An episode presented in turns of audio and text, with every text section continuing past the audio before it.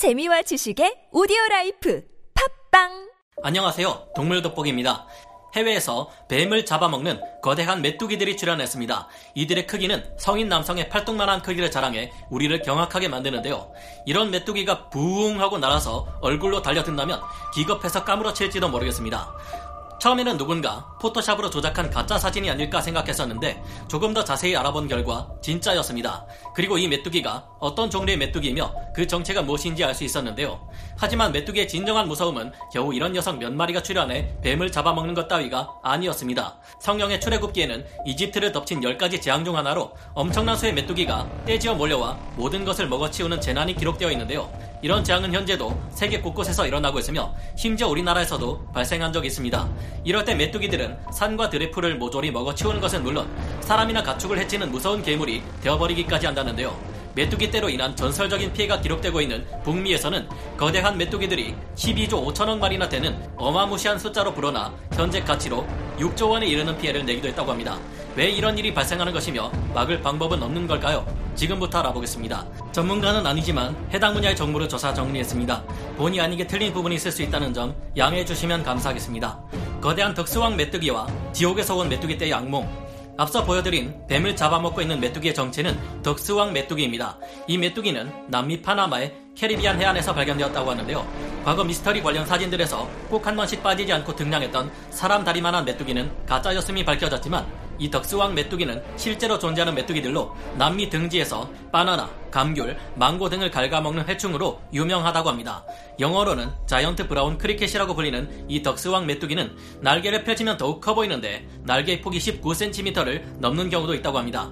이 때문에 새로 오인한 사냥꾼들에게 사살당하는 일도 있을 정도라고 하는데요. 그런데 이 정도로 크지는 않다고 해도 일반적인 크기의 메뚜기들과는 비교할 수 없을 정도로 큰 메뚜기 떼들이 하늘을 새까맣게 뒤덮일 정도로 엄청난 무리를 이뤄 다가온다면 이에 대한 두려움을 말로 다 할 수 없을 것입니다.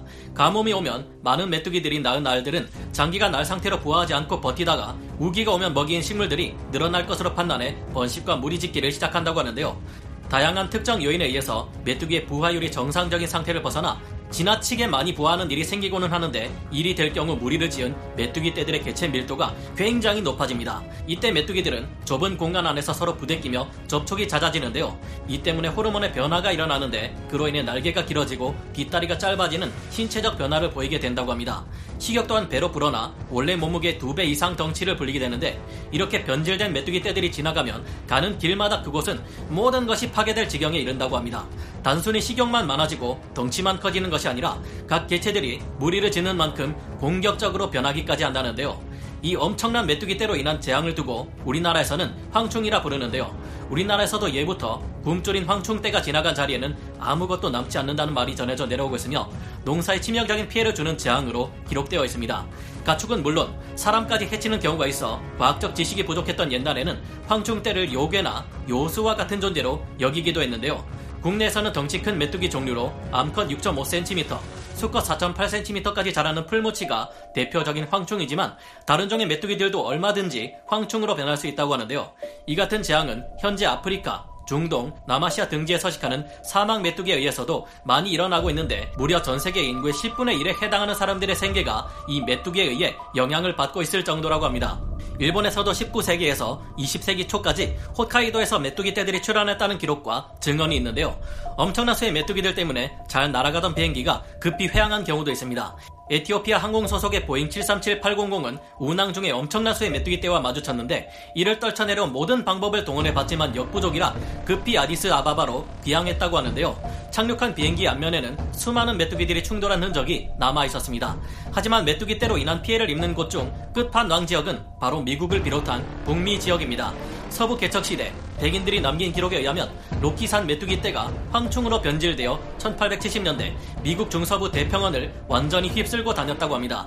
그 수가 무려 약 12조 5천억 마리에 이르렀는데 당시 약 2억 달러의 피해를 입혔는데 현재 가치로 따져보면 이는 약 6조 원에 해당하는 피해라고 합니다. 이게 얼마나 많은 정도냐 하면 메뚜기 떼들이 기차의 선로 위에 내려앉았는데 기차가 이를 밟고 지나가다 보니 기차 바퀴가 헛돌 지경이었다고 합니다. 그래서 당시에는 모래를 부어 윤활 작용을 하도록 해서 기차를 다시 움직일 수 있었다고 하는데요. 하지만 더 이상 로키산 메뚜기 떼로 인한 피해는 발생하지 않고 있으며 1902년을 마지막으로 로키산 메뚜기는 나타나지 않고 있는데요. 본격적인 서부 개척이 이루어지면서 늪지대가 개간되고 로키산 메뚜기들의 서식지가 파괴되었기 때문입니다. 불과 30여 년 만에 인간들 때문에 그 12조 마리가 넘었던 로키산 메뚜기들이 모두 멸종하고 만 것인데요. 아무리 메뚜기 떼가 세상의 모든 것을 파괴하는 듯한 재앙이라 할지라도 환경을 파괴하는 인간의 힘에 비하면 별것 아니라는 것을 알 수 있는 예라서 좀 씁쓸하기도 합니다. 메뚜기 떼가 비정상적으로 많아지는 이유. 이처럼 대규모의 황충 메뚜기 떼가 발생하려면 오래 버려둔 광활한 공터가 필요하다고 하는데요. 이런 이유로 인해서 많은 지역이 개발되고 있는 근현대 시기 우리나라에서는 큰 메뚜기들이 대량으로 발생하는 일은 줄어들었습니다. 하지만 그렇다고 해서 이들이 사라진 것은 아닙니다. 2014년 8월 말 전남 해상 군 산이면 도코 마을에서는 갑자기 수십억 마리로 불어난 풀무치 떼가 덮쳐와 마을 사람들을 경악하게 만들었는데요. 이때 농민들은 1년 동안 농사지은 벼의 수확을 앞두고 있어 큰일이 난 상황이었습니다.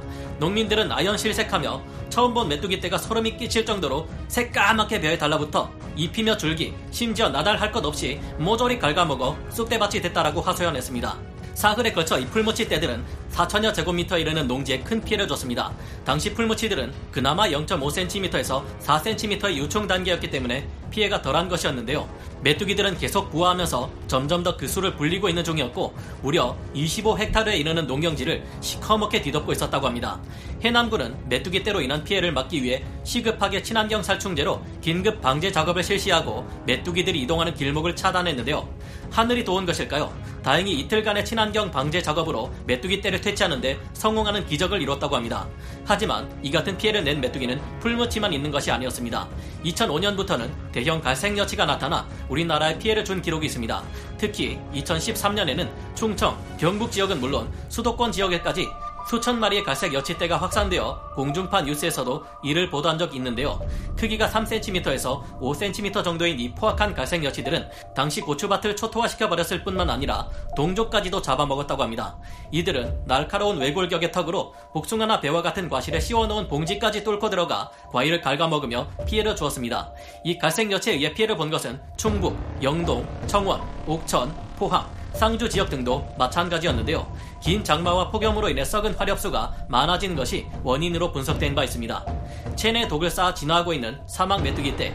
2020년에 이른 지금 메뚜기 떼들은 게임 스타크래프트에서 업그레이드된 저글링 마냥 진화를 하는지 몸에 독소까지 축적시키며 천적들조차 이들을 처리할 수 없게 만들어버리고 있는데요. 태평양의 보온으로 인해서 동아프리카에서 메뚜기 떼가 창궐했는데 이것들이 남아시아로 빠르게 확산되며 케냐, 이란, 인도 등 10여 개국에 엄청난 피해를 일으키고 중국으로 접근하고 있다고 합니다. 이 사막 메뚜기들의 독은 보거의 독이나 일부 나비들의 독처럼 메뚜기들이 독성이 있는 식물을 먹으면서 체내에 축적되는 것이라는데요. 원래 이들은 독이든 먹이는 먹지 않는 편인데 엄청난 수의 황충으로 변질되면서 독이든 먹이도 가리지 않고 먹으며 체내의 독을 가지게 되고 색깔 또한 변하게 된다고 합니다. 무서운 사실은 이 사막 메뚜기들은 퇴치가 된 것이 아니라 파키스탄을 향해 날아갔다는 추측도 있다는 것인데요. 현재 전 세계에 퍼진 특정 질병 때문에 메뚜기를 방지하는데도 어려움을 겪고 있다고 합니다. 그나마 좀 나은 점은 황충이 된 메뚜기들은 알을 좀 적게 낳는 경향이 있다는 것인데요. 하지만 그렇다고 해도 현재 황충 암컷들은 1년에 약 300개의 알을 낳으며 적어도 1년에서 5년 동안 생존하며 번식을 반복하기에 큰 문제라는 점은 달라지지 않습니다. 황충이 된 메뚜기들은 괴멸에 가까운 피해를 주기 때문에 UN 식량 농업기구 FAO에서 유심히 지켜보고 있습니다. 이들을 막기 위해서는 아직 날개가 없는 어린 약충일 때 잡는 것이 효과적이라고 하는데요. 성충이 되면 하루에만 수십 킬로미터를 날아다니기 때문에 방제가 거의 불가능하다고 합니다. 덕호 마을에서 이틀 만에 방제에 성공한 것은 아직 이들이 날개가 없는 어린 약충이었기 때문이었죠. 원래는 천적인 오리를 대량으로 풀어 메뚜기를 퇴치하자는 방안도 있었지만 현재의 메뚜기들은 독성까지 가지고 있어 효과를 볼 수 있을지 알 수 없는 상태입니다. 현재는 메뚜기 만을 죽일 수 있는 진균류를 살포하는 방법으로 메뚜기 떼를 방지하고 있다는데요.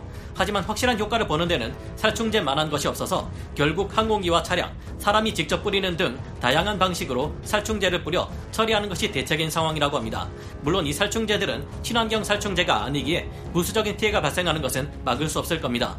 우리나라의 메뚜기 떼가 빨리 퇴치되었으니 천만 다행이고 혹시라도 저 무서운 사막 메뚜기들이 우리나라로 오는 일은 절대 없었으면 하는 우려가 드는데요.